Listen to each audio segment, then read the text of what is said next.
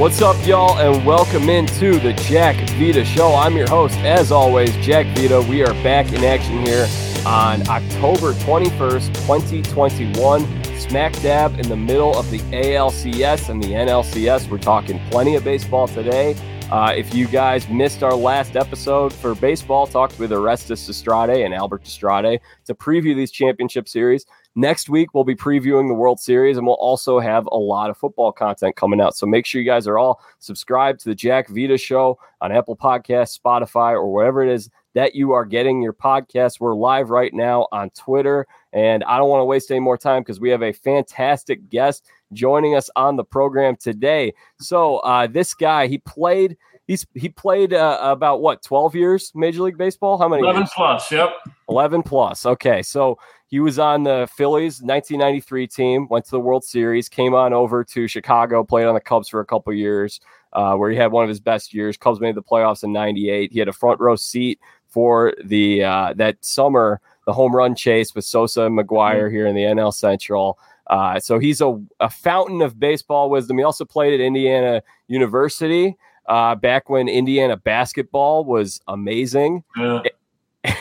and he's also a fellow Steelers fan. But best of all, he is the father of frequent contributor to the podcast, Jordan Morandini. We welcome Mickey Morandini. Welcome to the show. Thanks, Jack. Uh, awesome to be here. First time I've been on the show. It's been how many years? I know, right? I didn't want to buy. I, I wanted to. We're starting to get all the bigger guests rolling them out now. So I started with Jordan, and now I've upgraded. So yeah, I don't well, know if Jordan's going to be. Jordan might not think that, but uh, it's good to be on. And of course, uh, yeah, for those who don't know who are listening, I went to Valparaiso University with two of Mickey's sons, Jordan and Griffin. And I got to say, Mick, you guys did a great job raising Jordan. Yeah, he's a good kid. He's, uh, you know, he's got his head on straight and uh, uh, he's living there in Indianapolis now with, with Griffin, actually. So, uh, yeah, he, uh, he turned out all right. Uh, and once again, you guys did a good job raising Jordan. No comment on Griffin. No, I'm just kidding. I love Griffin. He's oh, Griff's awesome. Griff's two different kids, two completely different kids. Jordan's a straight and narrow, and Griffin's kind of on the wild side and likes to have fun. But uh, both good kids. They're great kids. No, I was. I love to. Since I'm Jordan and I are the same age. We both were born in '94, uh, the year of the lot of the strike, where there's no season. We'll talk about that later, but Griffin being a couple years younger than us, he's always he. I think of him a little bit like one of my little brothers. I like to yeah. uh, always poke him a little bit. So oh, yeah, chance there. it's fun to poke at Griff, that's for sure. And yeah, of course, we met. The only time I think I saw you was when we went to the. It was the White Sox. You guys were playing the White Sox, and it was when you were doing the first base job, first okay. base coach job with the Phillies in 2016. You did it again in 17. Yeah. Um, and I remember we got to park in the players' parking lot, and I had never done that before. So I was just like, "This is so cool! This is really fun." Yeah, there's some perks to coaching, and um, yeah, that's one of them. You get to uh, leave, uh, you know, tickets and parking passes usually for the people you want to come. So yeah, that's pretty cool. Yeah, it was a good time. So Mick, I know you're a fellow Steelers fan. Before we dive into baseball, I mean, is this just the end of Big Ben? I'm also a huge Steelers fan, and I'm watching this game on Sunday night. I'm watching, we're playing Seattle at home on a primetime game. They're without their starting quarterback and their starting running back. Why on earth is this game going to overtime? Is this the end? Well, uh, you know, they had a really good first half. The defense was dominating and they were moving the ball pretty good. And I don't know I don't know if they didn't make any adjustments at halftime, but Seattle comes out and just really ran the ball down their throats, was, which was really surprising to me because the Steelers always have had a good run defense, and um, it really changed the, the, outcome of the game there. And they just kept running it down our throats. And you know, the issue, you know, this offense, it, it should be better than it is. They have some really good young. Uh, weapons on the outside, and, and the running back is going to be really good. I mean, I really like this kid Harris. So, um, but for, for, Ben, for me, it's just he's so immobile now. I mean, he, he, can't move at all, and I know he's got some injury issues. I think with a hip and stuff, but. Uh, it's just uh, I'm, I'm kind of tired of the short passing game. I'd like oh, to see yeah. throw the ball down the field a little more because they got these speedy weapons out there. But um, you know, they're they're that middle tier for me right now, and um, definitely the Ravens are a, a, notch better, and right now the Bengals are looking pretty good. So, and the, obviously the Browns are beat up right now, but uh, it's no longer a, a Steelers division. You, you know, we always used to sit on top, and everybody's kind of caught up to us. So. Um, I'm a little surprised that they have not gone out and got a backup for him in the last couple of drafts. That really surprises me because it's one of the most, as you know, well-run organizations you know, for a long, long time. Um, so I'm a little uh, disappointed in that, but they must have a plan. So we'll see what happens at the end of the year. Yeah, I think it is time to bring someone in. It's not Dwayne Haskins. I don't no. think Rudolph's a starter. Right. Rudolph's probably a career backup, and he'll probably have a good career as a backup. But I think they're they're going to need a legitimate franchise quarterback, and so I've been this is the year like typically in the past I haven't really looked ahead at drafts. Like the Steelers have had three top 10 picks over the last 30 years. Right. So the NFL draft I never care about it. But now right. I'm like I'm actually like, "Oh, Steelers got to draft a quarterback soon." So I've been watching, I mean, I'm a huge college football fan. I already watch a ton, but I'm kind of this next draft isn't really a deep quarterback draft. And CBS yeah. Sports just put out their latest mock draft. They only had two quarterbacks in the first round, none in the top 10. Now, I think that'll probably change because teams are going to want a quarterback. Someone will trade up and they'll overvalue guys. Um, but really, the two guys right now that are on the radar are uh, the one guy that I really think they could get is Carson Strong from Nevada. So if you get a chance to watch some Mountain West games late on a Saturday night or late in the afternoon on Saturdays, that guy's got a big arm. He's probably going to be like a Zach Wilson or a Josh Allen guy who's going to move up the board. Uh, and people don't know a lot about him. And then uh, the other one is Matt Corral, and Matt Corral is probably going to go off the board earlier. But I'm also looking. I'm like the Steelers. If if no one's drafting quarterbacks in the top ten, Steelers are probably going to be smack dab in the middle once again, like around pick 15, pick 16. So this feels like the type of year where you go and get a quarterback. And if you don't draft them, I know some people are talking about, well, maybe they could trade for. There was a yesterday, there was some news about Tua Tagovailoa potentially being traded from Miami. And I don't think that trade ended up getting done. And maybe it's still a work in progress. Maybe it will happen. I could be wrong on that. But a guy like a Tua or Jordan Love, it, potentially someone the Steelers could trade for. I would much rather draft my own quarterback because then you got the guy for five years of control rather than right. Yeah.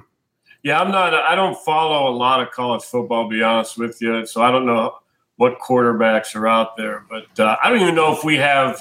We've kind of traded our high draft picks. You know, the last few years. Yeah, Minkah uh, Fitzpatrick trade. we have a high enough draft pick to, to trade for a, a good quarterback. So um, but they're, they're going to have to bring somebody in. I, I think this is it for Ben. I can't yeah. see him playing beyond this year. So um, if they're banking on one of these two backups that they have, I think they're going to be in some trouble.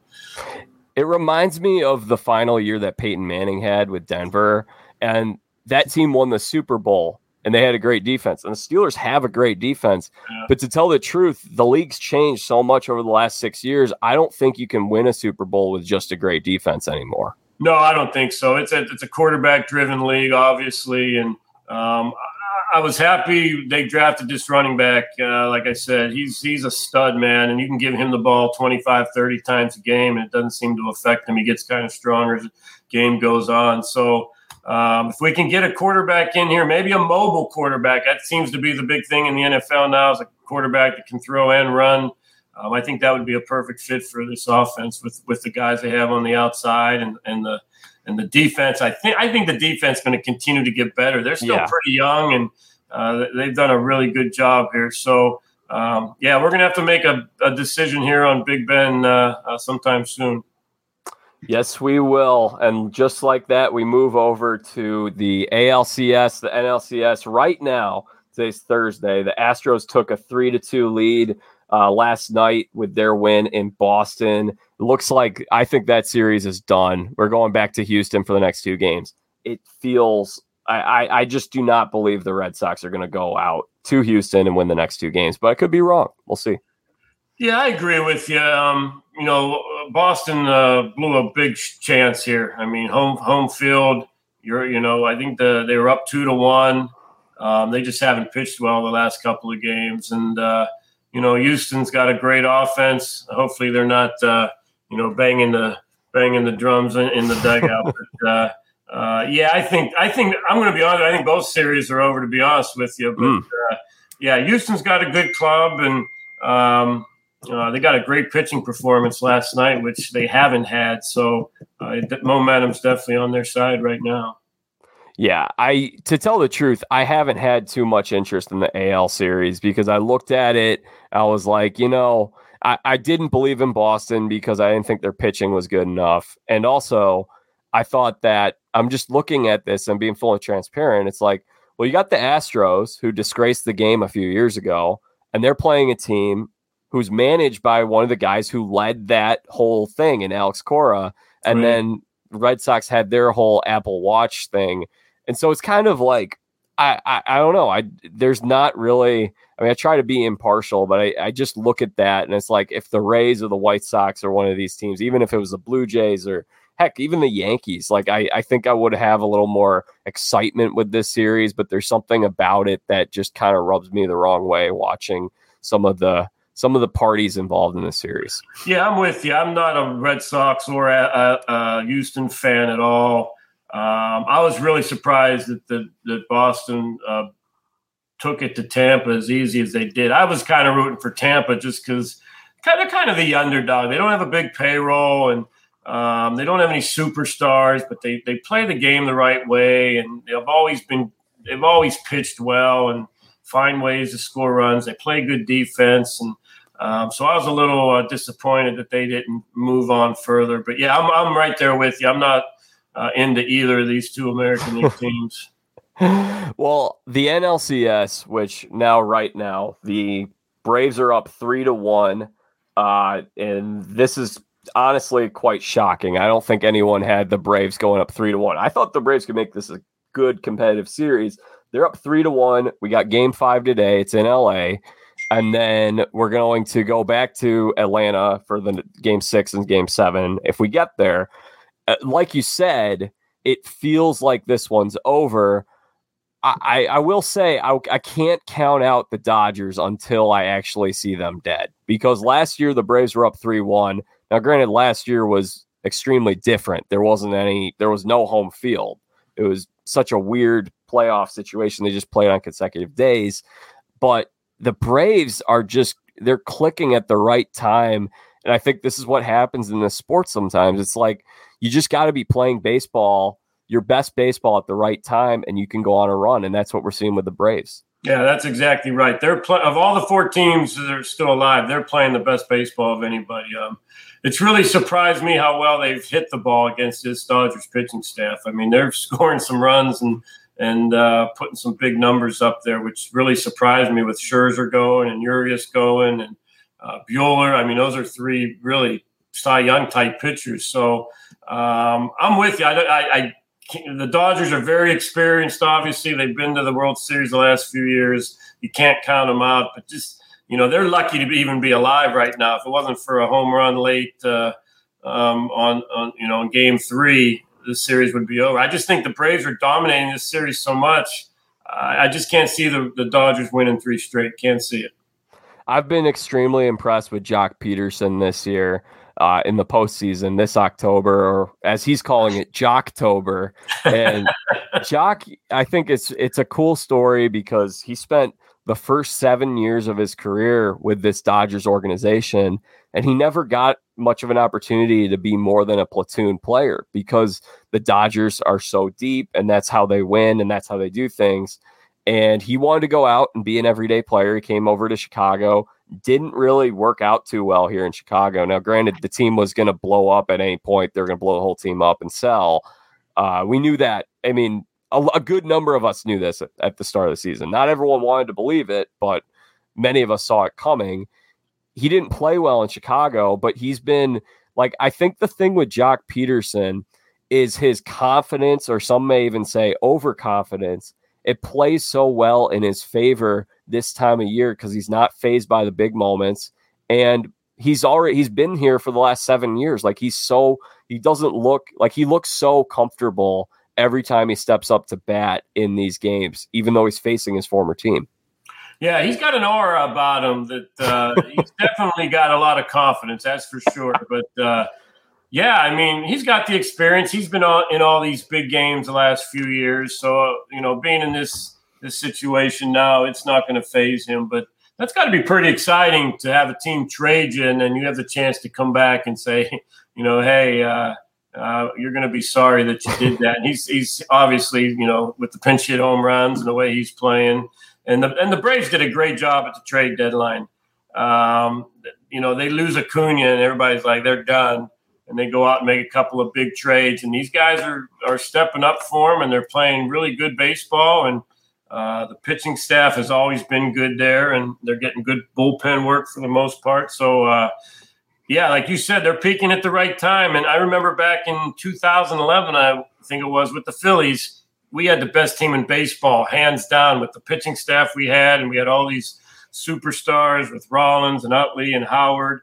And the Cardinals came in hot, and um, they ended up beating us with a Carpenter shutout in Game Five that, that knocked us out of the playoffs. So uh, you know, you can throw all the the regular season records out when when the playoffs start. And uh, as you said, it's the team that's playing the best baseball at that time, and right now it's the Braves. And that's why I think it would be. And feel free to disagree with me. I think it'd be a joke if they expand this postseason because it sounds like Major League Baseball wants to do that. We saw that report floated out there before last season, before COVID and everything, that they were talking about, ooh, it'd be nice to get two more teams in each league getting into the playoffs. And then last year, they kind of got to experiment with their big format for the COVID year, which, you know, whatever, is a COVID year. But when ESPN signed their extension with Major League Baseball, they're hoping to get more playoff games. My hope is that what they that means is you turn the wild card into a best of three series. I think, though, it would be horrible for the sport and it wouldn't be good if all of a sudden now we're devaluing the regular season and we're just going to let everyone into the playoffs. And now, do you really want to see like a, a 76 win Mets team just getting hot at the right time and winning the World Series? Yeah, I, I wouldn't. I, am with you. I don't want to expand anymore. I mean, the great thing about baseball has always been you have four to five, six teams getting in. Uh, they all earn it. Um, I kind of like that one one game wild card playoff. I, yeah, I, don't know. I, I kind of like that because uh, you know why should a wild card, two wild card teams get a chance to play a five game series?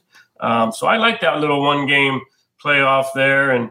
Uh, usually, the, the the you know you got to you got to throw your best pitcher. So when you go into a series, if you win it, you, you know you don't have your your best guy starting off the series in game one. But uh, I think the numbers are great right now. But you know it's all about money now in all the sports, and they're going to try and do whatever they can to to get more income for these owners and um, the TV revenues off the charts now. So um, I wish they would just. Uh, keep it as it is. Now, I do, and I don't know if we'll get into it, but I would like some rules changes. Oh, um, but uh, uh, that's that's for another topic. But uh, I think it's I think it's good. Right? I mean, we already have the playoffs going. I think the, the last game of the World Series is going to be like November seventh or something, which is late. I mean, you get playing in Boston or New York or you know Chicago, Minnesota, those cities. November seventh, my God, it could be snowing. So um, if you're going to add playoff games, you might want to think about you know dropping a dozen or so regular season games so you can still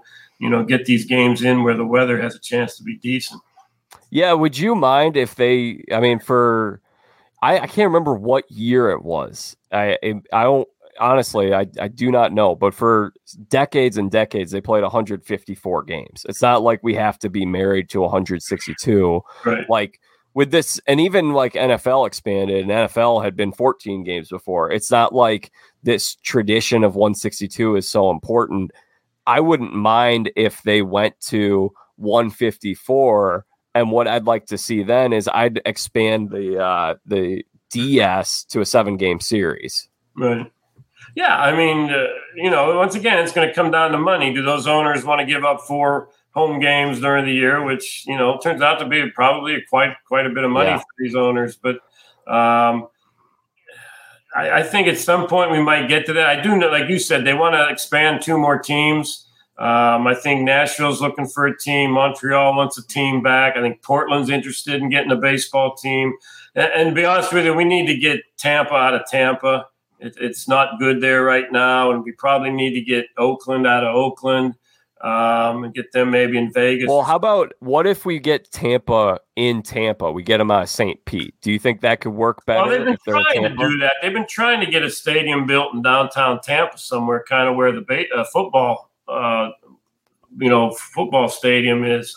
I, I think it would help some because you're right. In St. Petersburg, if you live north of Tampa, it's a haul to get to a game, yeah. and nobody wants to do that. But just in general, I don't think baseball does well in Florida.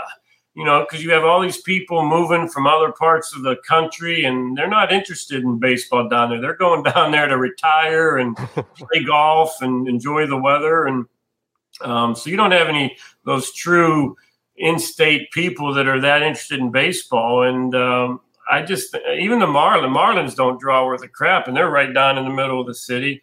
Um, so um, I just don't think baseball has a chance to do very well down there.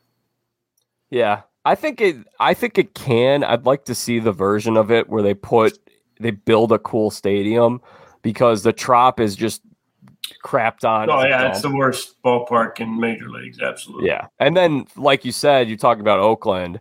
I think they're probably going to move out of Oakland and for a while, I thought they'd go to San Jose or another suburb. But with Vegas really opening up, and there's a lot of money if you build a team, if you move your team to Vegas sure. and build a stadium there. Yeah. I feel like if I had to predict what's going to happen with those teams, I think Tampa's going to end up getting a publicly funded stadium. Uh, I think that's kind of what this Montreal stuff is. Is they're going to use some leverage to yeah. get put pressure on the city, build a new park in downtown Tampa, make it a cool one. And then I think so. I think that'll probably happen with the Rays, and I think with the A's, like they're going to move to Vegas. If I had to, if I had to predict right now, yeah, I agree with you. I, I yeah, I, I mean, uh, we'll see with Tampa. Um, I know they're talking about splitting home games in Montreal and Tampa. I don't think that's the wise thing to do. No, but uh, yeah, it looks like right now Oakland has a pretty good chance to to go to Vegas. So um, we'll see what happens. Uh, you, you, just never know with the way uh, the game is is going right now. Well, I wouldn't mind in terms of expansion if they were to expand and add two more franchises and get a nice round number like they have in the NFL 32, 16 in each league, four divisions. They could do some kind of a realignment type thing. I wouldn't mind that, but I don't think we should add postseason teams until we get there. We should add yeah. two more teams, and then once you when you get to thirty two, you don't need to add any more teams to the sport. Yeah, I'm not a big fan of expansion to be honest with you. Just the, the league is so watered down now. We have so many players in the big leagues that really don't deserve to be in the big leagues, and now you're going to add you know fifty some more roster spots. It's going to water this league down more, but that's fair. Um, uh, I'm with you. I don't know. Maybe we should just have one American League, one National League. You take the top five teams in the National League, you take the top five teams in the American League, and and you send them to the playoffs and, and see who the best team is. But um, you know, this commissioner's done some crazy things. He's made some crazy rules changes. Um, we'll see what he does. We'll see if he can improve this game because right now I'm not sure the game is a lot better today than it was, you know, 15, 20 years ago. Yeah, it's definitely changed a lot from when you played back in the 90s, ending in the early 2000s. What are the biggest differences and things, ways that it's changed for the worse? Well, the analytics for me has really hurt the game. Now, I, you know, all the new school people are going to say I'm crazy, but um, you know, with the shifts and the and the uh, relievers, you know, reliever games now, bullpen games, and you know the replay um, and the you know the seven inning games and the three batter minimum for the relievers. All those things I, I don't like. I don't. Sorry about that. I don't like. So um, you know, I, I I'm I'm old school, and you've probably talked to a lot of new school and old school guys, but uh, baseball to me is manufacturing runs and having pitchers that throw strikes and can command the baseball. It's not about how hard a guy throws. Um, you know, moving a runner, scoring a runner on a ground ball, stealing a base, hit and run, bunt a guy, things like that. That's baseball to me.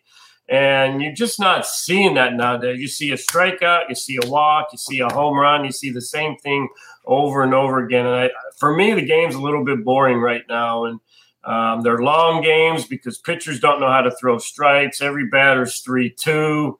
Um, you know, you don't have the Greg Maddoxes that can pinpoint command and get first pitch outs and uh, things like that. So um, I, I, do know they're good. I think they're going to get away with the seven inning do- double headers. They're going to go back to nine innings. Yeah. I think they're going to bring the DH into the National League, which is fine.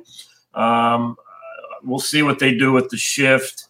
Um, but uh, some of these things I hope go away so we can get back to what I consider normal baseball. Well, what if a small market team, these these, these small market teams that are like, for instance, the Oakland A's and Moneyball, they went, they were ahead of the curve on on base percentage, for example. What if there's a small market team that says, well, everyone's devaluing batting average right now and contact hitting. Right. What if what if a team puts a, a roster together, wins with it without a whole lot of money, and it's like, wow, this is the return of small ball. This is a return of contact hitting, good defense, classic um, old school baseball. Could that, I mean, could we see a team one take that approach and then see the rest of the league start to follow suit? I hope so. I hope so. Um, I think two, three, four years ago, nobody cared if we struck out, and I think that's starting to change. I think yeah. I think the organization's starting to realize, man, we got to start putting the ball in play more. So I think that's starting to turn a little bit. Um, but you still, you know, teams don't bunt, um, they don't hit and run. Uh, they don't uh, suicide squeeze. They don't really care about moving runners. Um, it still is the three run home run. That's what, what these teams are trying to do hit three run home runs. And, um, you, you, know, the strikeouts are at all time high, the batting average is an all time low. Um, and that's that creates a boring baseball game to me. So, as you said, we need to get back to putting the ball in play, manufacturing runs, having pitchers command the baseball, not just throw 98 miles per hour. Um, and and but you're yeah, I think if a couple teams go out and do that, I think we're slowly starting yeah. to see that a little bit. Uh, maybe we can get back to uh, a little more baseball um, and a little less analytics. I mean, I think that I do think that that's going to happen. Now, it's not going to look the same as it once was. I don't know if we're ever going to say the way the game was 30 years ago, it's right. ever going to be like that again. But I do think we're going through a cycle. These things can happen in cycles. And I think we're going to see eventually some team is going to win with a contact hitting approach. And then I think some teams are going to follow suit.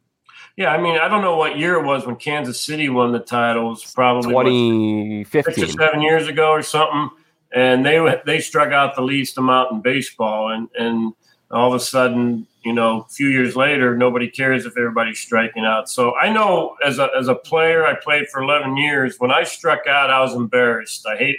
I was embarrassed to walk back to the dugout. I didn't like to strike out.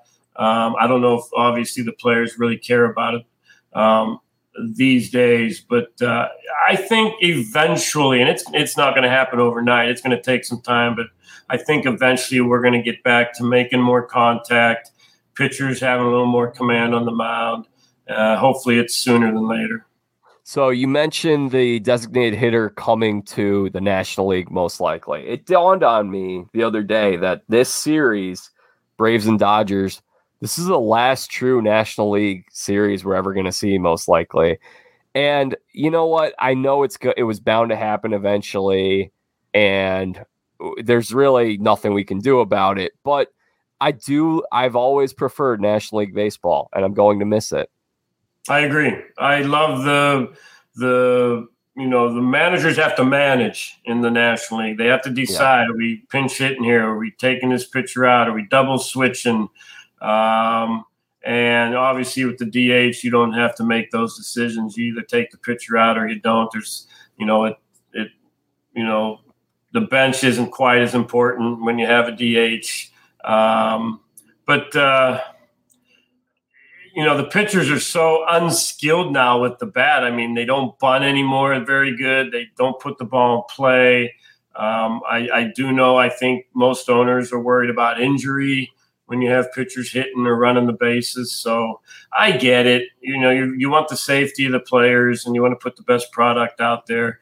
Um, and uh, I'm sure there's a lot of DHs out there that uh, uh, are, are, what really wanting to see this thing come into the National League. So, I mean, I think for our team here in Philadelphia, the DH would probably be a good thing because we have several candidates that would that don't play very good defense but can hit the baseball. You know, Hoskins. You know, we can throw Harper in there to give him a break from playing in the field. Um, Alec Bohm, who, who's really struggled at third base, can now be put in the DH. We could DH Realmuto when he needs a day off from catching. So that bringing the DH for us here in Philadelphia would probably be a good thing for us. Yeah, I think the thing, the problem with the whole, the way we got here is like, like we basically have to at this point, and it's because at every developmental level now we have a DH. So these guys, a lot of them, typically when they're let's they're playing on their 12 year old team, the guys who are going to go pro, they're probably the best pitcher on their team, and they're also probably the best hitter on their team. Right. And now things have gotten so specialized, and it's been you know change. It's changed over the years. It's been probably for 30 years we've had DHs in high school, maybe even longer than that. And so at a certain point, and now granted, in high school, there are guys who pitch and they play a position on their off days. But once they get drafted, once they go to college, most of them are specialized and they're right. either a pitcher and they don't hit anymore. We take the bat out of their hands. They don't bat in minor leagues. They don't bat in college. And so then when they get to the show, they're not polished at all. They can't hit. And right, if right. we hadn't done that, then pitchers would be hitting better. And we'd probably have a little more room for guys to be like a Shohei Ohtani type player. Now, we'll see what happens in the future. Maybe there are some guys who pitch in the minors and the DH on their off days. But I think the fact of the matter is we got to this point and now there's nothing we can do about it. So we kind of have to do what we have to do. Yeah, yeah, I agree with you there. And, and also, when you know, there's so much interleague play now. You know, yeah. it used to be it just had interleague within your division, and now there's just I swear there's an interleague game every day, and you know, it's a disadvantage for those American League teams when they come to the National League because you have a big time DH that can pop the ball to the ballpark, and you come to a National League ballpark and and he probably doesn't play. So you're losing this big bat out of your lineup, and you got to throw a pitcher in that lineup that hasn't even picked up a bat all year. So you know, somewhere we gotta we gotta get it on a even playing field. I think. Yeah, so I will enjoy our final today. Could be our final National League game ever, as we know it, and uh, I'll enjoy it for what it is. We got a few more days of this potentially. Um, but then we're moving on to a new era. Now you played in the playoffs twice, I believe, right? 93 yes. and 98. Yep. What yep. was the difference that you felt when you played in a playoff game versus a regular season game? Uh, the energy, um, the excitement, uh, the importance of each pitch, each play. Uh, it's magnified, you know, tremendously when you're in the playoff game because you know you're you, you, know you can get eliminated real quick uh, in the playoffs. But the, the, the, energy of the fans was unbelievable. I mean, here in Philadelphia in '93, we had 55,000 people at Vet Stadium. Just it was the loudest ballpark I've ever been in. Um, it's just there. It's a lot more intense. It really is. And you know, you know, there's there's things on the line here, and you know you played 162 games to get to that point and then um, you know you're playing in front of national television in front of millions of people. Um, media is you know it goes from you know 50 media people to a couple hundred media people and um, it's just really magnified. And like i said every pitch every strike every play is just magnified tenfold. So it's it's it's just a lot more intense for sure Now, 1993, you guys go to the World Series, and really, it was a, an outlier year for the Phillies in the 90s because I believe that was the only year that the Phillies had a winning record Yeah, for that matter. 90, 97 Yeah. wins, NL West champions. And by the way, I, you know, again, the I think wild card came in in 94 or 95. Was it 95 after the strike? Uh, when did wild card come in? Um, Let's see. We played Atlanta. So what it was? Yeah, might, yeah, it might have came in right after that. 90 it was actually 94. 94. Yeah, it came in right after that. Well, '94 was a strike year, and then so maybe '95 is when it officially came in. But uh, yeah, '93 we played the Braves, and um, I don't even I don't even remember. Like you know, Blue Jays played Oakland or somebody. I think it was back. So um, yeah, wild card came in right after that. Why on earth were the Phillies in the NL West? Um, I don't even. That's so far back. I'm trying to think of.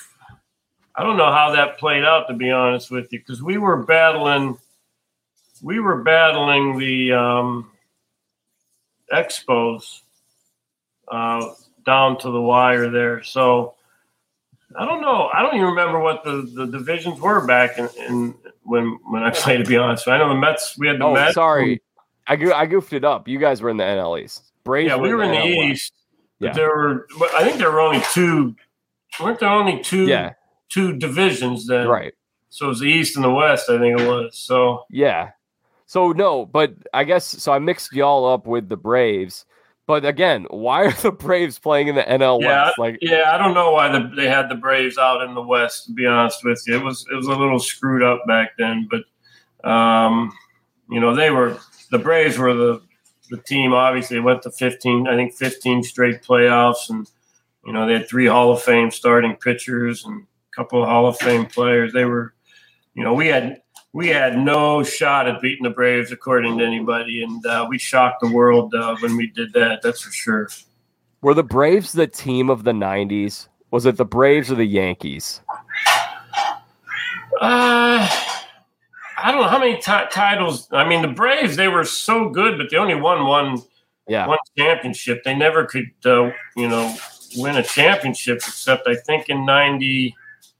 What year did they win it? Ninety two. '91 or '92. Yeah, 91 or 92. So I don't know how many of the Yankees won during the 90s, but when you go to the playoffs 15 straight years, you, you got to be considered the team of the decade. That's for sure. Well, I, they had a little bit of like an America's team type thing that the Dallas Cowboys had because a lot of people who are in their 30s or 40s now, that was a team that they were a big fan of the Braves because they were on TBS every single night. You could watch Right. their games. They were the only team in the South. Um, and they were generally likable bunch. Maybe not for Phillies. Maybe you guys didn't like them very much. Right. Yeah, we didn't like them. but yeah, there were two teams. It was the Braves and the Cubs because the Cubs were on WGN and they Mhm. were pretty, And they were awful. Aside Yeah, from yeah. aside from 98, of course. Right, and they were pretty national too. But yeah, the the Braves were on TBS. Everybody watched them. Ted Turner, you know, had his thing going down there with Jane Fonda. They were always sitting in the front row down there. But um, you know, they did it right. They they built that uh, team up through the farm system, and then they went out and got the Madduxes and and those types of players. Fred McGriff, Pendleton. They brought in quality players. And they, they were stacked. I mean, they were they were good from top to bottom. So a lot of you you faced them in that 93 uh league championship series and then of course you also had several battles once you guys went in the same division between Greg Maddux, Tom Glavine, John Smoltz, which guy did you fear facing the most? I didn't fear any of the Braves pitchers. I was actually the Braves were probably the team I hit the best. Um, my numbers off Maddux. I hit about 340. I hit about 320 off Smoltz. I was right around 300 off Glavine. I actually, and I, I know nobody knows this, but at Old Turner Field there in Atlanta, I have the best uh, batting average for any road player in that field. Um, Wow. which, which is pretty amazing if you think Yeah. about it. But uh, for some reason, there's certain pitching staffs I hit well, and other pitching staffs I didn't. The Braves were one staff I really hit very well. So that 93 team, you guys again outlier season, 97 wins. The rest of the years in that uh in the 90s the Phillies really struggled. What was different about that year? How why did it all click? Yeah, um well 92 we came in last. We were awful. We didn't have a lot of talent but our uh, general manager Lee Thomas did a great job. He went out and got some really good veteran players, not superstars, but guys that really knew how to play the game. Milt Thompson, Pete Incaviglia, Jim Eisenreich, Danny Jackson. We brought in all these veteran players that still had a lot of years left in, in, in baseball. And the big thing was, I think we got off to a really hot start. We were eight and one out of the gate and now the fans are starting to take notice. Now we're starting to get 40,000 fans at Vet Stadium and we're playing in front of these big crowds. And the other thing is, I think you have to have some players that have career years. And Curt Schilling had a career year. Ben Rivera had a career year. Tommy Greene had a career year. Daulton, Dykstra, those types of guys, they all had career years. And, and just uh, the confidence that we had from that, that quick start just kind of kept carrying over and carrying over. And all of a sudden we get to June and we're in first place. We get to July, we're still in first place, and and then we started riding the fifty thousand fans at Vet Stadium and um, never looked back. So, any similarities you feel like between your Phillies team and this year's San Francisco Giants, where it's just like everybody was having a career year and outperforming? That's an absolutely good. Uh, yeah, that's that's pretty much us to a T because they had a lot of veteran players that had really bad years the last couple years. Posey and Gausman and those types of guys. Uh, Crawford surely wasn't having the year that he had this year. Those guys all came out and and, and then like like like we did, they got off to a super hot start. Um, and then I'm sure they were riding big crowds out there, you know, in San Francisco. And um, that was really a truly amazing story because I did not see that coming. Um, um, I hate to give Gabe credit, but he did a great job out there with that team. And you know, to win a hundred, what they win 107 games. That's that's, and they were.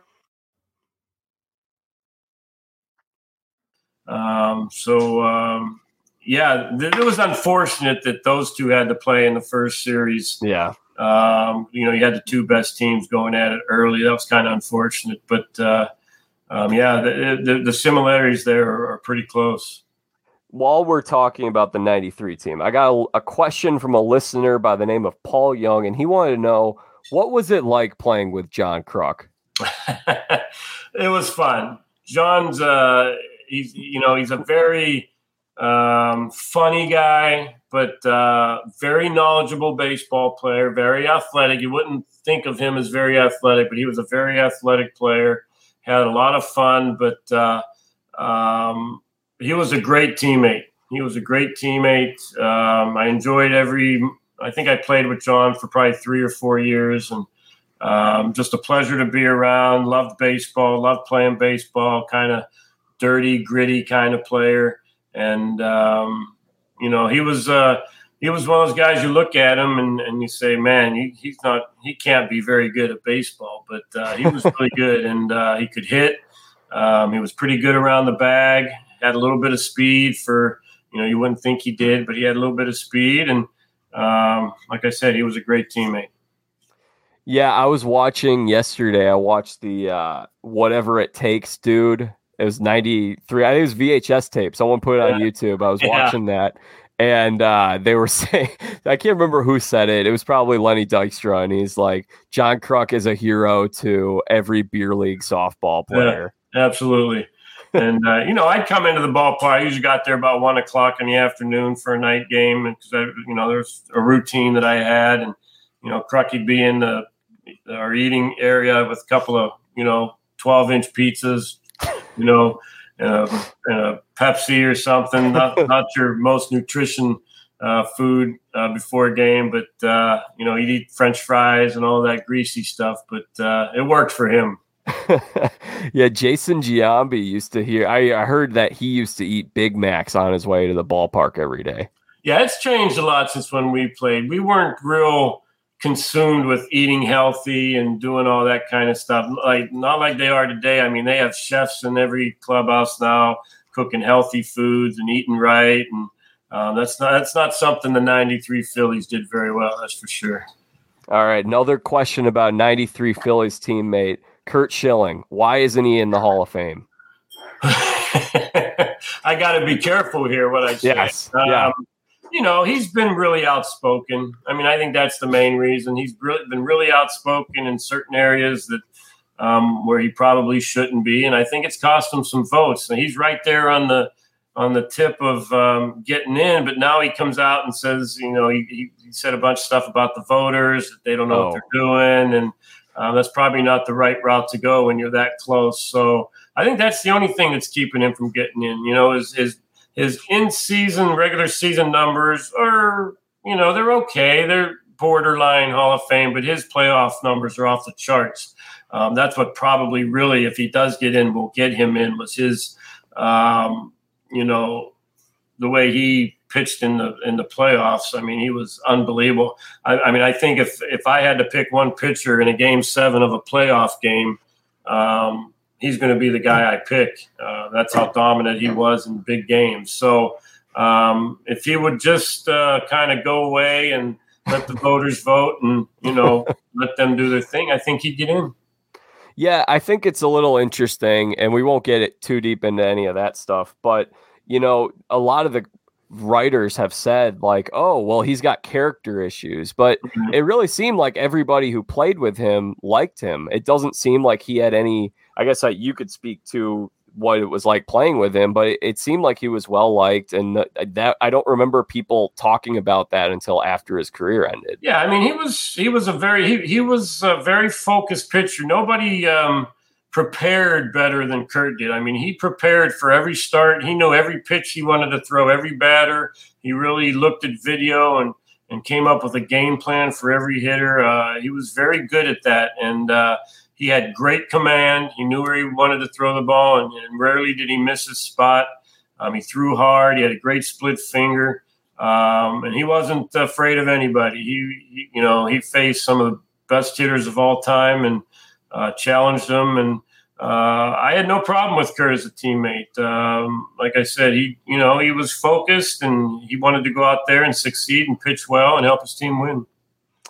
Yeah. So then, of course, '94 happens, and you know it was a shortened season. You guys didn't have a winning record when the season stopped, but there was. Do you think that that stoppage and having that strike and everything? Do you feel like that may have put a damper on the window of competition for the Phillies? Uh, no, I think more it was injuries that really hampered us. Daulton started to get hurt a little bit more. Dykstra seemed to be always hurt. You know, Crucky was starting to get up there in age. Um, we did have a veteran team. Danny Jackson was was getting up there in age, and um, so I don't think it was the strike so much. It just we couldn't stay healthy with our our our big players.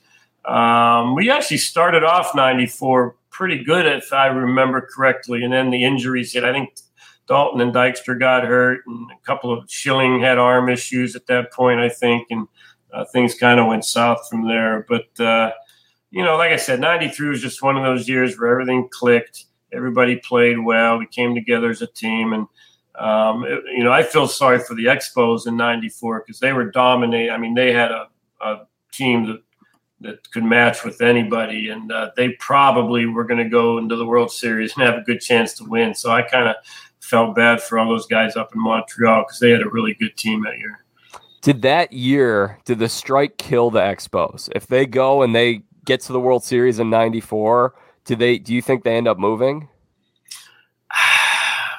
Probably not. Uh, you know, one of the loudest venues we ever played in was in Montreal in 93 because they were right on the, our heels and we went up there late for a series and that place was jam packed and I mean it was loud. So um, yeah, I think 94 did kill them. I mean they were they, I'm telling you they were on the path to, to win a World Series that year and it had to be extremely disappointing for everybody up there including the players and um, 95 comes out and they just weren't the same team but um, yeah, that, that that that that's that's tough when you're that good of a team and you don't even get a chance to uh, get to the playoffs because of a strike. Now, obviously, I've heard about the strike, um, but I didn't live through it because that was the year I was born. I, and there was no World Series champion the year that I was born. Um, so I'm curious in terms of I've heard a lot about the strike over the years. Do you feel that the strike um, hurt the sport's popularity? And then, of course, we had some great storylines a few years after the strike that maybe brought it back up. Yeah, it killed our sport. Absolutely killed it. Um, the fans were not happy at all that uh, we ended that season without a World Series, and we lost a tremendous amount of fans. And it literally took 95, 96, 97, and it took the home run battle in 98 between Sosa and McGwire to start getting fans back to where they were pre-strike, and uh, it took a long time. There were a lot of fans out there that were very hurt by what had taken place, and thank goodness that uh, Mr. McGwire and Mr. Sosa um, had that home run battle because that really was the start of the fans really starting to come back and take notice and really have some, um, uh, you know, confidence that we knew what we were doing as players and owners, and that we were doing you know things the right way to help the game. We'll talk 98 season in a second, but I'm curious, do you feel like Cal Ripken Jr.'s streak also helped in that regard? Oh, no question. Um, anytime you're doing something um, like that where you're setting records and, and Cal's streak was unbelievable to play that many games in a row uh, was amazing. And yeah, all those things combined, and we had some good races that year and a lot of good things going on. You know, the Cubs were finally winning and um, obviously, the Braves were still the Braves, you know, um, and the Blue Jays were always good back then. So we had a lot of good things happening, and obviously the Cal streak uh, was just one one other thing that uh, baseball needed at that time. So 1998, you come over to the Cubs. What what uh, sold you on the city of Chicago at the time? Well, we actually lived in Valparaiso, me and my wife, and at that time uh, Jordan and Griffin were born. So Jordan would have been four-ish, and Griff would have been like almost two or going on two. Um, so we loved the city of Chicago before I even got traded there. Um, it's a great city, obviously. You know, the food's great. They're on the water there. My wife has always said it's the best shopping place uh, in, in, the country. But um, uh, we love Chicago, and if we were going to get traded anywhere, to get traded to Chicago was perfect for us because mm. now I'm only an hour. I live an hour from Wrigley Field. Um, I can commute back and forth. The kids can live in their own house during the summer. Um, so it was a perfect trade for me, and it worked out great. I came over and played really well for the Cubs. Doug Glanville went to the Phillies and played really well there. So um, both teams really won uh, on that trade front. Yeah. So 90, 98, do you feel that was your best professional personal season? Absolutely. I had career numbers in like six or seven different categories uh, batting average, home runs, RBIs, walks, runs scored. Uh, I think my fielding percentage was like 992 or something there. So, yeah, it was by far uh, overall, um, yeah, my best year. And I, and I, really attribute it to I got, uh, I was fortunate I got to hit in front of Mark Grace and Sammy Sosa all year. So, you know, a lot of pitchers challenged me because they want to get me off, keep me off the base, so they didn't have to face those big boppers behind me with guys on base. And uh, I was always a good fastball hitter, and I took advantage of it that year. 1998, you're playing second base. Kerry Wood strikes out 20. I believe that was 98, right? That was 98. Yeah. yeah. Yep. At what point in that game did you feel that there was something really special going on? Probably like the second inning. I mean, his fast, he always had an unbelievable fastball. Um, and the breaking ball that day was off the charts. It's the best breaking ball I've seen any individual pitcher have in any game that I played in. Um, but what he had that day that he hadn't had in the past was command. He was commanding the baseball. He was throwing it wherever he wanted, and he went up and down an Astros lineup that was pretty darn good, um, and made them all look pretty silly. And uh, he was he was extra special that day. What was it like having a front row seat? Your teammates with Sammy Sosa in '98, and then of course in '99. But '98 was the big time summer. Their ch- the home run chase. Uh, and McGwire, of course, you play the Cardinals uh, several times that season. How was it having a front row seat for that whole thing? What made it great was not only if Sammy was unbelievable that year, but we were in the playoff hunt. So yeah. the games meant something. It wasn't just Sammy going out and hitting home runs. The games actually meant something. We're trying to win baseball games, and um, you know, Sammy hits the 20 home runs in June, which is remarkable. And then you know, August comes, and then him and him and McGwire just kept going back and forth, back and forth, and all the baseball uh, ballparks started to have a, a McGwire Sosa count up on their scoreboards. And even in the middle of the game, you know, you'd see McGwire's number go from you know, 51 to 52, and then Sammy'd come up and hit one, and you'd see his number change. And those those two guys were remarkable that year, and um, you know, they were neck and neck until the last you know seven or eight days, and then McGwire kind of took off that last week. But everybody kind of forgets that Ken Griffey Jr. I believe led both leagues in home runs at the All Star break. He had like 39 at the All Star break or something, so he almost could have been in that mix too, but he kind of tailed off in the second half. But uh, uh, it was fun to watch. It was great to be a part of, and and like I said, being that the Cubs were good that year, it really even added more to the mix. Yeah, I think Greg Vaughn was up there on that numbers too.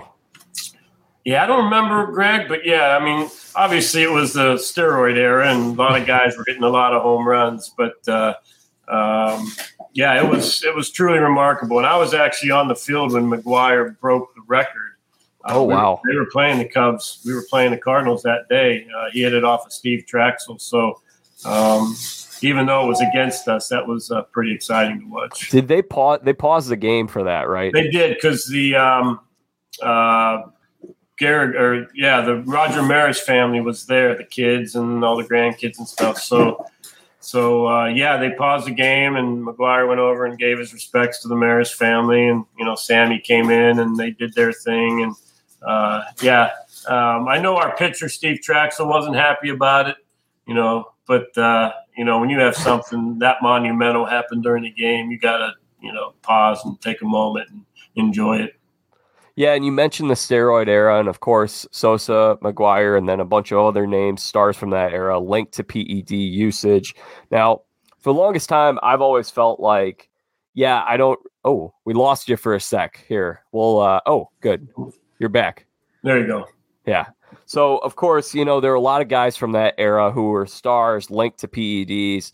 For the longest time, I've had this opinion of like, if I were to vote and I if I get a vote for the Hall of Fame someday, my thing would be I don't really like how much power the writers have. I want the Hall of Fame to re- reflect a little more of a balance of what the players feel. Right. So I'm curious, and I've heard players say different things. What are your thoughts about guys who, such as those guys who are linked to PEDs? Should they be in the Hall of Fame? I think so. I really do. I mean, Barry Bonds is the best player I ever played against, hands down. There's nobody even close. And, um, you know, I, he was good before uh, he started, you know, with the steroid. He was just a remarkable player. And I mean, Roger Clemens, he's got seven Cy Youngs. Um, those types of guys, I, I, think they deserve to be in. Um, but I'm probably in the minority there. But, uh, you know, I played with all those guys or against all those guys, and there were some some pretty pretty darn good baseball players that uh, you know are the best I've ever seen play. So I, I think they should be and I really do. If I ever get a vote, the way I'm going to run it is like investigative journalism. I think what a lot of these writers do is they just kind of look at the numbers, and some of them didn't even live through it, and they just say they make their decisions. I'd like to see it more like an investigative journalism piece. Talk to as many former players as possible, get their thoughts, and who are the guys that who like like for instance Jeff Kent, one of the best hitting second basemen who's ever there's ever been, 400 home runs, MVP. He's been kept out of the Hall of Fame. There are a number of guys who I think are underrated who haven't been considered for the Hall of Fame. Are there any guys that you feel we haven't who haven't gotten in aside from the PED guys that we should have more of a conversation about? Well, there's one guy, and he was my favorite ball player growing up. His name was Al Oliver. Uh, had about 2,800 big league hits, and, and obviously I didn't play with him or against him. I watched him growing up, but every big leaguer I talked to that had to face Al Oliver at the plate said he was one of the best hitters ever to play the game. And um, so there's a lot of guys out there like that. And I'm with you. I, I don't know why it's strictly riders that, that uh, um, vote these guys in or not. Now, obviously, it goes to other committees um, if they don't get in Veterans Committee and things like that. But I'm with you. I think we should have a couple of riders, a couple of ex ball players. Um, I don't know, maybe a couple of ex general managers or things like that, and not have so many where we have like 150 guys voting. Maybe keep it to you know 20 25 guys that really know they don't have a bias against anybody. They just look at the numbers and look at the performance. And did they have a, a huge impact in their era? And let's do it that way. But uh, i don't know if it'll ever get to that. Yeah i mean if that's how we do things i think curt schilling would be in the hall of fame by now. I would think so. Um, who knows? I you know Right. Um, I, I, don't know. I don't know how ex ball players would vote. Um, yeah. You know, there. I guess you're probably always going to have some sort of bias, no matter who's voting. Um, but um, you know, I, to have 150, um, I don't even know how you qualify to be a, a Hall of Fame voter. I don't know if you have to write for so many years or you have to get asked to come in. I don't know how that works, but I'm sure there's a lot of bias as far as these uh, reporters are concerned when, when voting for these guys. So you played for the Indiana Hoosiers back in the 1980s, and of course they had an excellent basketball program at yeah. the time. Did you enjoy your time at Bloomington? Oh yeah, loved it. I loved Bloomington. Uh, I actually just went back. We have a IU baseball reunion once a year, so I just went back in early October and um, met up with a bunch of the guys I used to play with, and we had a little golf tournament, and uh, you know, had sat down, had a few few drinks, few cocktails, reminisce about the good old days. But I loved my time there, and yeah, the basketball was tremendous back then. I was actually there in '87 when we won the national championship, so that was a blast. Steve that, Alford, right? Alford and uh, Keith Smart hit the game-winning shot, and uh, it was a really good, balanced team, and um, I'm just hoping we can get back to that as far as basketball is concerned. Our basketball has not been good for a number of years. We've always been kind of middle of the row and uh, barely making the tournament, tournament, even if we do. So hopefully, uh, Mike Woodson can come in and turn this program around, start getting some better recruits, local recruits. We seem to be missing out on a lot of the local talent nowadays, in which we used to get very easily back in the day. So hopefully, we can uh, turn this thing around and get back to um, being a top 10 team here sometime soon. You like the Mike Woodson hire? Yeah, I think they wanted to hire from someone that, that you know, had a connection with Indiana. It seems like the last, you know, 10 or 15 years, we brought outside people in. So they wanted to get someone that had a connection to the university. And he obviously was a big part um, of the university back in probably the late 70s, early 80s, or whatever it was. So yeah, I think I like the hire. He's, you know, he was an NBA coach for a number of years, assistant coach. So I'm hoping uh, it's all going to come down to recruiting. And I think I think uh, more people are going to be apt to go there with his experience and knowledge of the game. Yeah, I like it too. I think they'll do well. We're only a couple weeks out from college hoop season, believe it or not. Yeah. Yeah. Now, when you played at Indiana, was Joe Girardi playing at Northwestern at the time? You know, I think he was. I we didn't. We had divisions back then, so there was five uh, in our division and five in the other division, and Northwestern was in the other division, so we didn't play them. But I think Joe might have been a senior when I was uh, maybe a sophomore, maybe, but we didn't get a chance to play him. But uh, yeah, he was. Uh, there's some some pretty big names that came out of the Big Ten, that's for sure. Yeah, who else was in the Big Ten at that time? Well, I was. We played Michigan. We had Michigan, Michigan State, Ohio State, us, and Purdue. I believe were the five. Um, I played against Jim Abbott. Um, I played against. I think uh, uh, Chris Sabo was was a senior when I was a freshman. Um, Barry Larkin was was there. Um, Michigan was stacked when I was a freshman. They had a boatload of good players. Um, but uh, yeah, I mean, uh, Purdue always had a couple of Archi Cianfrocco. I don't know if you remember him. He wasn't a big time player in the in the big leagues. But uh, um, Big Ten baseball's gotten really good. I mean, Indiana is really good in baseball now. They built a brand new ballpark, turf ballpark, a number of years back, and uh, they're drawing big crowds there now. And so, Big Ten baseball's come a long way since uh, the years I was there. So I went to this was about four years ago. I was in Bloomington, and I went to Buffalo's, and you know they brought they had a Buffalo's in Valpo. You remember Buffalo's? Yeah, oh sure. Yeah, so Buffalo's cool spot, wing place. Uh, they got a lot of IU gear decked out to uh, to decorate the place, and I saw there was a Kyle Schwarber jersey up on yeah. the wall, and the store owner was walking around. Great guy, and he, he met me and we're talking. And I was like, I see you got, I see you got a Kyle Schwarber jersey here. Do you have a Mickey Morandini jersey? And he says, I wish I did. Oh, really? Yeah. He's like, no, I don't. He's like, he's like, you must be a Valpo guy. Are you a Valpo guy? All right.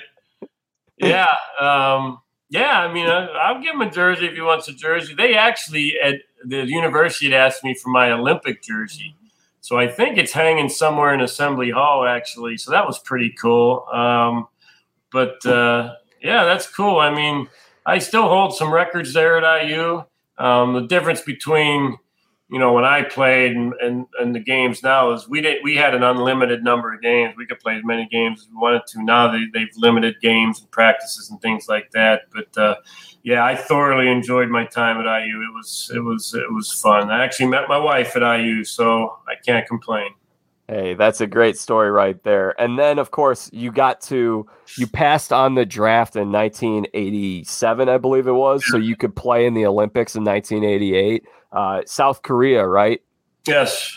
How was that experience? Yeah, I uh, I had a tough choice because the Pirates drafted me in '87, and I'm from Pittsburgh, so I grew up a huge Pirates fan. So to get drafted by your, you know, the team you followed for a number of years, and to have to turn them down was a tough decision for me. But I did. I had the opportunity to play in the Olympic team the following year. I knew I was going to get an invite to the Olympics, and that's just something I couldn't pass up to be able to you know, you get a once in a lifetime chance to play for your country. Uh, you got to take it. And uh, I was fortunate enough to make the team, and we went on in '88, Seoul, Korea, and won the gold medal. Sweet. And did you get to? You were probably bonding with all the other athletes there, some of the basketball guys, and. I yeah, I mean, we didn't hang out with them, but the, you know where I met them the most was the uh, uh pre-Olympic ceremonies. Um, you know, I got some picture taken. I think it was David Robinson and J.R. Reid. And here's this little Mickey Morandini and, you know, two huge uh, basketball players. I looked like I was about five years old. But I got a picture taken with Chris Evert, And um, so that was kind of cool to, to mingle with all those great athletes in the, in the opening ceremonies. That was fun. And finally, uh, another question I have from a listener. Derek Young wants to know he's a big time Phillies fan. How's it feel to be a Phillies fan favorite still after all these years? Uh, it's fun. It is. Uh, you know, Harry Harry the K kind of put me on the map with the way he said my name. So anytime I go out in the community, everybody says my name like Harry Kalas used to say it. But uh, you know, it, it, it's it's weird at times because uh, you know I just I'm not a superstar by any means. I just came in here and I had you know you know eight or nine good years here and but I, I, think what the fans most respect is I went out, I played the game hard, I played the game the right way, um, you know, did the did things the right way. I always had a good relationship with the media, with the fans, with the coaching staff, people in the front office. And uh, really, it's enabled me to continue to work for the Phillies. I'm still working for the Phillies as their ambassador now, and um, but I love the Philly fans. They they uh, it's great to mingle with them. I do a lot of things out in the community and things at the ballpark, and it's always great to sit down and chat with fans that kind of grew up uh, watching you play and rooting for you.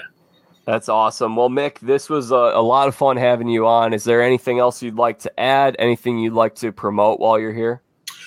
No, I don't think so. I mean, as far as the Phillies are concerned, we got a lot of work to do next year. I mean, we need a closer, we need a, an outfielder couple of relievers. We yeah, need, what do you think? What are they going to do this offseason? Yeah, you know, they're a little bit down on Didi. Um, so they're talking about going out, and there's four uh, shortstops, big time shortstops that are free agents. So they're kind of throwing around possibly the idea of signing one of them. Um, and uh, we need an outfielder for sure. We need kind of a big bat to protect Harper. Kris Bryant. Yeah, if he if, if they want to pay him, you know. Yeah, you know, right. You know, we're already paying Harper twenty five a year, and and Wheeler, you know, twenty something a year, and Realmuto twenty something a year. So we're a little bit restricted uh, payroll wise, but. Uh, we need a closer for sure. We blew 34 saves last year, and if you think about, it, we lost the division. You know, we came into the last series of the year, you know, battling the Braves for a division title. So when you blow 34 saves, you know, if you win five or six of those games, you're in the playoffs. So we need a closer. Um, and like I said, we need a big bopper in the middle of that lineup. So we'll see where they go. Um, we do have a little bit of payroll coming off with McCutchen and Herrera and a couple of the relievers. So we'll see what happens. But I know Dave Dombrowski's a go-getter. He likes to go out and and and and, and you know make an impact, sign some big free agents. So hopefully he can get something done. Yeah, I mean, I think it would be great to get the Phillies back in the postseason. They've gone the longest of any National League team now because now, granted, that's also skewed because they let everyone in the postseason a year ago except the Phillies. Right. but uh, but yeah, uh, it's now, been a while. We haven't been in the playoffs since 2011, so yeah, it's time. It's time. Uh, you know, the Sixers are good right now, but you know, they've had some setbacks here with Simmons and the Flyers two years ago went to the playoffs, but they had an off year, and the Eagles are since they've won the Super Bowl have not been good. So Philly's kind of uh, anxious for a, another championship here. So hopefully the Phillies can be that team to do it. I just love to see another Phillies Braves playoff series. That's what I want to see. Yeah. Yeah, uh, yeah, I, I, agree with you. I would love to see that. And you know, the Mets are our biggest rival by you know by far, the Mets and the Phillies, but the Braves are right there too. And uh, it's going to be a good division next year. The Mets, you know, they're always supposed to be really good, and they always have uh, things that uh, distract them. And um, Washington, you know, they sold off their big pieces, so they're kind of rebuilding. Miami's kind of up and coming, so um, it, it's not an easy division. It was down this year. Uh, you know, the teams we were supposed to be really good. Three or four teams were supposed to be really good this year, and really nobody jumped out. But uh, uh, we'll see what happens. I'm looking forward to the off season. Like I said, hopefully we can make a big splash and get back there next year. Well, Mick, thank you so much for coming on today. This was a lot of fun. Thanks, Jack. It's been a pleasure. All right, guys, that's it for today's show. Make sure you subscribe to the Jack Vita Show wherever it is that you get your podcast. Follow me on Twitter, Instagram, and Facebook at Jack Vita Show. We'll be back next week for our World Series preview and more football coverage as well. Until then, I'm Jack Vita.